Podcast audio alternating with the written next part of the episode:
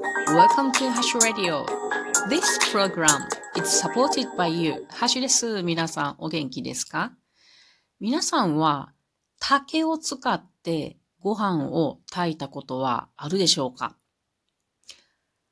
私今日ね、竹炊飯をしてきたので、そのやり方を皆さんに伝授しようと思いますよ。なので、しっかり聞いてもらって、ぜひやってみてください。まず、竹を切るところから始めます。大丈夫？切れます。必要なものは、竹を切っていい場所。これがまず難しいかもしれないですが、まあ、竹のある、竹の切っていい場所がある方は、えー、ぜひで、あと、ノコギリが必要ですね。ノコギリはね、竹引きノコギリっていうのもあるとやりやすいけれども、普通のノコギリで大丈夫です。えー、竹炊飯ってやるのには、切ったばかりの竹が一番適していると思います。切りたて。なぜならば、切りたての竹は水分を含んでいるので、火にかけても燃えにくいので、えー、切るところからをおすすめします。で、どんな竹を切るかですけれども、まあ、できたら古めの竹の方が、あの、竹林整備にもなるので、おすすめですが、まあ何でもいいです。直径8から10センチぐらいのものを選んでください。切り方はね、まあなんとか切れますよ。もしそこが斜面であれば、腰の高さぐらいのところから切ってもらったらいいんじゃないかなと思います。捕まりやすいので便利です。で、もしそこが平らなところであれば、え、地面スレスレのところら辺で切るとつまずきにくくっていいかもしれませんが、お好きでいいと思います。切りやすいところでいいと思います。で、えー、竹の上を見て、えー、こう曲がってるものがあったりするかな。こう、重さが傾いてる方向に倒すのが楽です。で、周りに引っかかるものがないところを選んで、えー、まず重さがかかっている方から切ります。水平にね。で、次反対側から、えー、切っていくと竹は倒れる、もしくは倒れなければ、それを持って引っ張れば倒れて行きます。気をつけてね、頭に当たると危ないです。で、バタンと倒しました。で、えー、うんとね、枝葉がたくさんついているので、それは、ノコギリで切ってもいいし、ナタで落としてもいいし、えっ、ー、と、なんかこう、植木バサミみたいなんで落としてもいいし、何とかして落として、んで、落とした枝葉は一箇所に、えー、集めて、あの、放置するか、腐らせるか、それか、もしかしてチッパーがあれば、チッパーにかけてください。で、とにかく、えー、竿だけになったら、竹炊飯の、えー、必要な長さって言うと、うんと、3つの部屋があればいいです。私の考えているのは、横置きのタイプです。縦置きやったら、えっ、と、一節分もいらないぐらいやけど、横置きで話しますけども、3つの部屋というのは、節が4つあれば3つの空間ができるわけですね。で、この3つの部屋を使います。真ん中の部屋はお米と水を入れるところです。で、両端の部屋は水を入れるところです。水を入れることによって焼け落ちるのを防ぎますが、まあね、別に一つの部屋だけでもいいですけどもね。はい。今日は一つの部屋で、だけでやりましたが、まあ大丈夫でしたが、火が大きい焚き火の場所であれば、二つ、えー、水の部屋があった方が安心かなと思います。で、三つの部屋を残して端、両端落としたらですね、うんと、窓を開ける必要があります。えー、米とか水を窓からパカッと開けて入れるんですよね。で、えー、真ん中ではその窓の蓋も必要ですが、両端の水のところは、えー、蓋はいりません。どうやってこの窓を開けるかというのやけれども、これはノコギリで、えー、真ん中の部屋の両端から内側3センチぐらいのところに、えー、短辺、長方形で言ったら短い辺を切り込みを入れます。で、あの、短辺の切り込みが入れられた後、まあ、私のこの画像を参考に見てもらえたらわかりやすいかな。次、長辺、つまり繊維の流れのところに、うんと、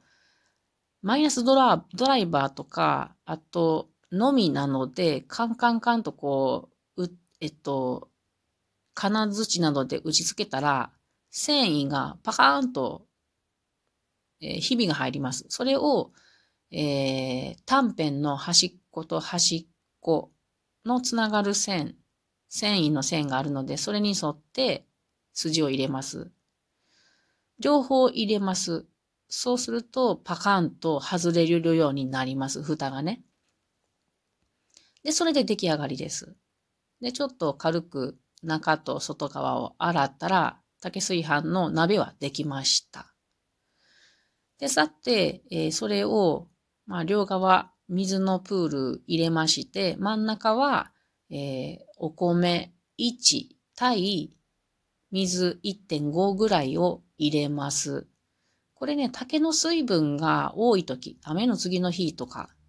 あの、竹がよく水を吸っている時は、もうちょい少ないでも、少なめでもいいみたいやけども、焦げるのが私不安なので、私は1.5よりもうちょっと多いぐらい今日は入れてまし、入れましたが、やっぱり1.5ぐらいでいいかなと思いましたね。はい。で、水は前もって浸水させておいてください。その方が絶対美味しいです。で、水と米を入れたら、先ほど作った蓋をかぶせまして、ピチッとかぶせまして、で、えー、焚き火の上に置きます。まあ、ブロックでよく作ってありますよね、焚き火台とか。もしくは、あの、お手持ちの焚き火台で、えー、の上に置いてもらったらいいですね。で、まあまあ、強火で大丈夫やと思いますね。で、もう、燃やしてください。燃やしてください。あんまり強いと穴が開いてしまいますが、まあ、やってみないとわかんないですね。で、えー、火にかけて竹の縁から湯気が出てきたら弱火にして15分待ってください。まあちょっと火から遠くしたらいいと思います。で、15分待ったら、蓋を開けて味見します。で、炊けてたら、もうね、火から下ろして、そこからまた10分蒸らしてください。で、結構時間がかかるので、この間に、あの、いろんなことできますよ。待つ間に余った竹を真っ二つに割ってですね、皿を作るとかね。これは3つ節を残せば2つのスペースができるので、ご飯とおかずを乗せるとても素敵な、えー、お皿になります。で、あと、箸なんかもね、今日も私らやってましたけども、箸をナイフで削って作るとかね、あとカップも作ることができますね。こんなん楽しみながらやるといいなと思います。あと、えっ、ー、と、竹は、えー、焚き火台の上で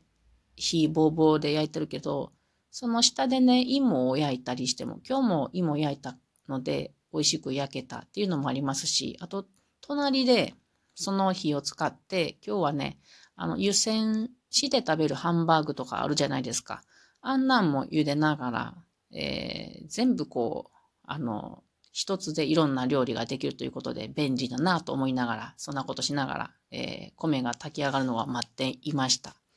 しかし今日ね、私ね、以前に、あの、大失敗した経験があって、竹炊飯で、あの、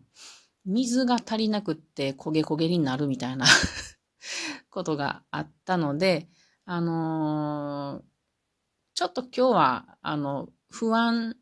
不安の気持ちがあったので、火が弱かったです。というか私が導入したあの気がしけっていた可能性が高いっていうのも大きな原因なんですけども、ちょっと水があのべちゃっとしたようになってしまいました。でも美味しく、えー、食べることができました。で、私今日ね、やってみて、久しぶりにやってみて、上手に炊けるようになりたいと強く思いました。これには理由があります。竹炊飯をすることっていうのは楽しそうなイメージがありませんかね？しかしこれをやることによってこっそりと竹林、竹林整備になってしまうんですよね。知らないうちに、あら、竹が綺麗になったみたいな感じで。で、同時に竹を切れる人が増えてしまうんですよね。楽しくて切っちゃうみたいな。これ理想、理想的すぎませんか？で、大体竹林整備って必要なところは、放棄竹林っていうのが多いんですよね。